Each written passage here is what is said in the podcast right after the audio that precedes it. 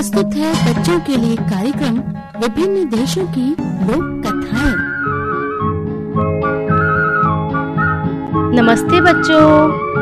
कहानियों की दुनिया में आप सभी का स्वागत है।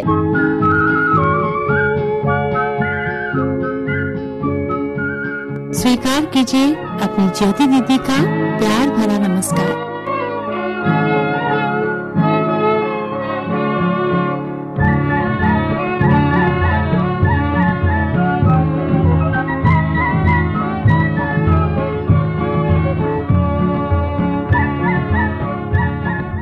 मैं आपके लिए एक बहुत ही सुंदर कार्यक्रम लेकर आई हूँ जी हाँ अलग अलग देशों की लोक कथा आप जानते हैं, लोक कथाएँ क्या होती हैं? मैं बताती हूँ, लोक कथाएँ क्या होती हैं। देखिए, आपके दादा दादी आपके नाना नानी आपको बहुत प्यार करते हैं ना और आप भी उनको बहुत प्यार करते हैं आपको वो बहुत सारी कहानियाँ जो सुनाते हैं और मालूम है, ये कहानियाँ जो वो आपको सुनाते हैं, वो कहाँ से आती हैं?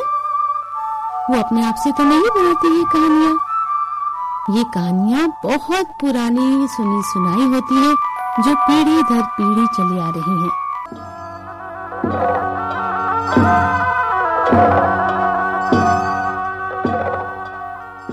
अब आप समझे जो कहानियाँ एक दूसरे से सुनी सुनाई होती है उनको हम लोक कथाएँ कहते हैं। मैं आपके लिए ऐसी ही लोक कथाओं की श्रृंखला लेकर आ रही हूँ।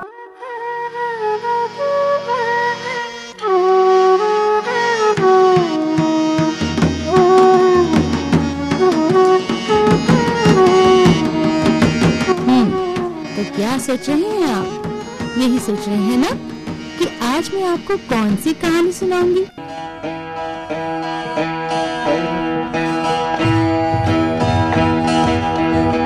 चलिए बच्चों, आज मैं आपको बहुत ही मज़ेदार कहानी सुनाऊँगी एक घमंडी केकड़े की। जी हाँ कहानी का नाम है केकड़े की टांगे।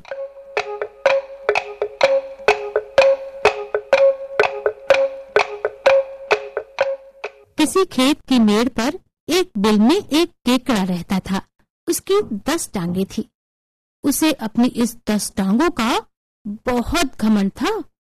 उसी तरह जैसे लंकापति रावण को अपने दस सिर का घमंड था। जो केकड़ा था, वो किसी से सीधी मुँह बात ही नहीं करता था। बात सीधी करना तो दूर, वो बिना कारण ऐंठता हुआ चलता था। उसकी ऐंठ उसकी अकड़ देखकर हर कोई उससे मन ही मन घृणा करता। हाँ कोई भी ऐसे अकड़ू, झगड़ैल और लड़ाकू के बारे में सीधा नाम लेकर बात ही नहीं करता था। लोग उसके स्वभाव के कारण उसके मुँह नहीं लगते थे। लेकिन वो इसे लोगों का भय समझता और हमेशा सबको डराने धमकाने के चक्कर में रहता। एक बार उसे अपनी इस टांगों का ऐसा घमंड हुआ कि वो उन्हीं दस टांगों के बल पर विश्व विजय करने के लिए निकल पड़ा।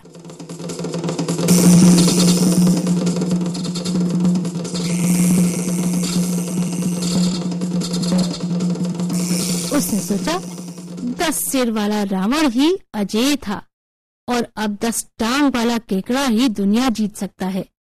उसने रावण से संपर्क किया और अपनी बात कही।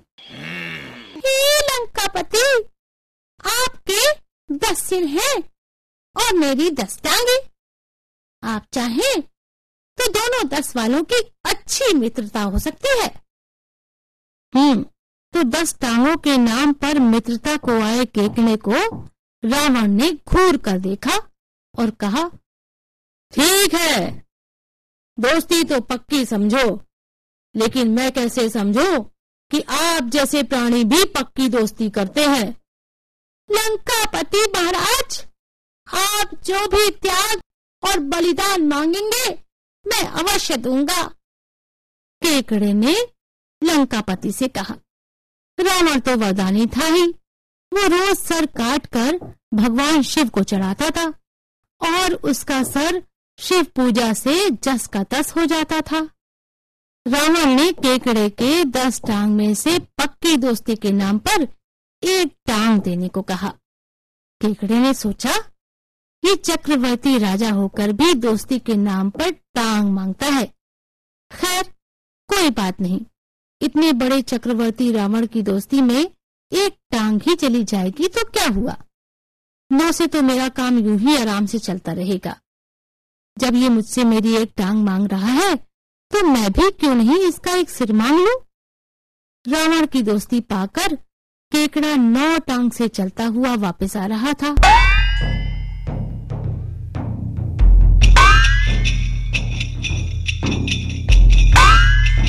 जब लोगों ने उसके हाथ में रावण का एक सिर देखा तो सभी डर गए और सोचने लगे कि दस टांग वाला, दस सिरों वाले रावण का एक सिर काट लाया है तो हम लोगों का क्या ठिकाना? उन सबको केकड़ा रावण का सिर दिखाते हुए बोला, धीरे धीरे, मैं ऐसे ही रावण के दस सिरों को उतार कर ले आऊँगा।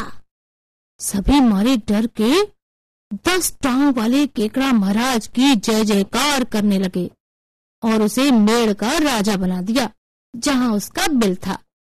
अब राजा होकर केकड़े का घमंड और बढ़ गया, लेकिन टांग खोने का उसे बड़ा दुख था। दस में से एक टांग कट जाने से केकड़े को कोई फ़र्क नहीं पड़ता। लेकिन अधूरा तो हो ही जाता है ना? सभी देखते कि केकड़े की एक टांग कट गई है, लेकिन रावण का सिर काटने वाले से बैर कौन मोल ले? जब कुछ दिन हो गए, टांग कटने का दर्द जाता रहा और लोग भी उसकी कटी टांग को मानो भूल गए। तब केकड़े ने सोचा कि अब चलकर अपने दोस्त रावण से दूसरा सर भी मांग लेना चाहिए, जिससे कि मेरी धात इस समय अपनी एक मेड़ से बढ़कर पूरे खार में बढ़ जाएगी। धीरे धीरे गाँव और उसकी सारी खेती बाड़ी का राज्य मुझे मिल ही जाएगा। उधर रावण को खबर लग गई कि केकड़ा रावण का सिर काट लेने का घमंड करता है। केकड़ा एक बार फिर रावण से मिलने गया। तब केकड़े ने देखा कि रावण के तो दसों से सलामत है। बात उसकी समझ में कुछ आई नहीं और उसने नौ टांग वाली बात चुपचाप सह ली। रावण ने अपने दोस्त की खूब खातिरदारी की, मान सम्मान बढ़ाया और फिर बोला, दोस्त, अपनी दोस्ती का दूसरा सबूत देकर मुझसे भी दूसरा सबूत ले लो। कहकर उसने तुरंत ही अपना एक सिर और काटकर केकड़े को दे दिया और उस केकड़े की टांग तोड़ ली। केकड़े को लगा, रावण ने इस बार ज़बरदस्ती ही उसकी टांग तोड़ डाली। केकड़े को इस प्रकार आशंकित देख कर रावण ने कहा, दोस्ती के लेन देन में संशय मत रखो, दोस्त। केकड़ा अब की बार चुपचाप रावण का दूसरा सर लेकर पहुँचा और उसे मेड़ पर पटक दिया। वो अपनी टांग टूटने के दर्द से बहुत व्याकुल था। उस मामूली केकड़े ने चक्रवर्ती रावण से दोस्ती तो कर ली, लेकिन एक एक करके अपनी टूटती कटती टांगों से उसे लग रहा था कि घमंड उतना ही करना चाहिए जितना फप जाए। दोस्ती बराबरी वालों से ही करनी चाहिए। इस प्रकार रावण का एक और कटा हुआ सर देखकर किसानों ने उस केकड़े को पूरे खार का राजा बना दिया। इस तरह टांग खोकर राजा बनने से उसे दुख तो बहुत होता था, लेकिन डींग हाँकना उसकी मजबूरी थी। उसे अब दोस्ती के नाम पर रावण के पास जाने से भी डर लगने लगा था। लेकिन अगर वो नहीं गया तो रावण खुद आकर एक सिर देकर एक टांग तोड़ देगा। उसे तो कुछ फ़र्क नहीं पड़ता, उसे शिव का वरदान है। लेकिन मैं तो लंगड़ा और एक दिन अपंग हो जाऊँगा। ये सोचकर वो बहुत उदास हो जाता। टांग का घाव मिटते ही रावण के पास जाता और सिर लेकर टांग तोड़वा कर आ जाता। इस तरह जब उसकी दसों टांग टूट गई और रावण के दसों सिर जस के तस ही रहे तो उस दस टंगी का घमंड भी जाता रहा। हम्म तो देखा बच्चों केकड़े को अपने झूठे घमंड के कारण कितनी हानि उठानी पड़ी। तो आप समझे हम चाहे जितने भी ऊपर क्यों न उठ जाएँ, हमें अपने को धरातल पर ही रखना चाहिए। अहंकार करने से नुकसान खुद को ही उठाना पड़ता है। तो बच्चों आज आपने सुनी कहानी केकड़ा की टांगे। लोक कथाओं की इस श्रृंखला में कल एक और कहानी के साथ आपसे फिर मिलूँगी। तब तक के लिए आपकी ज्योति दीदी लेती है आपसे इजाज़त। Bye bye.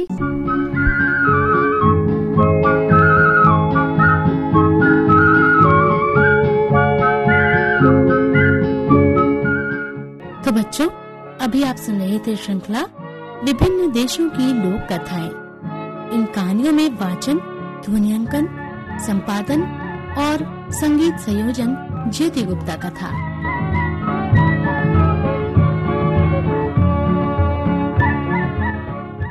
बचपन जैसे बढ़ता पेड़ कैसा ये जीवन का खेल? छह सालों में जड़ जमाई तन मन की बगिया महकाई ऐसा है का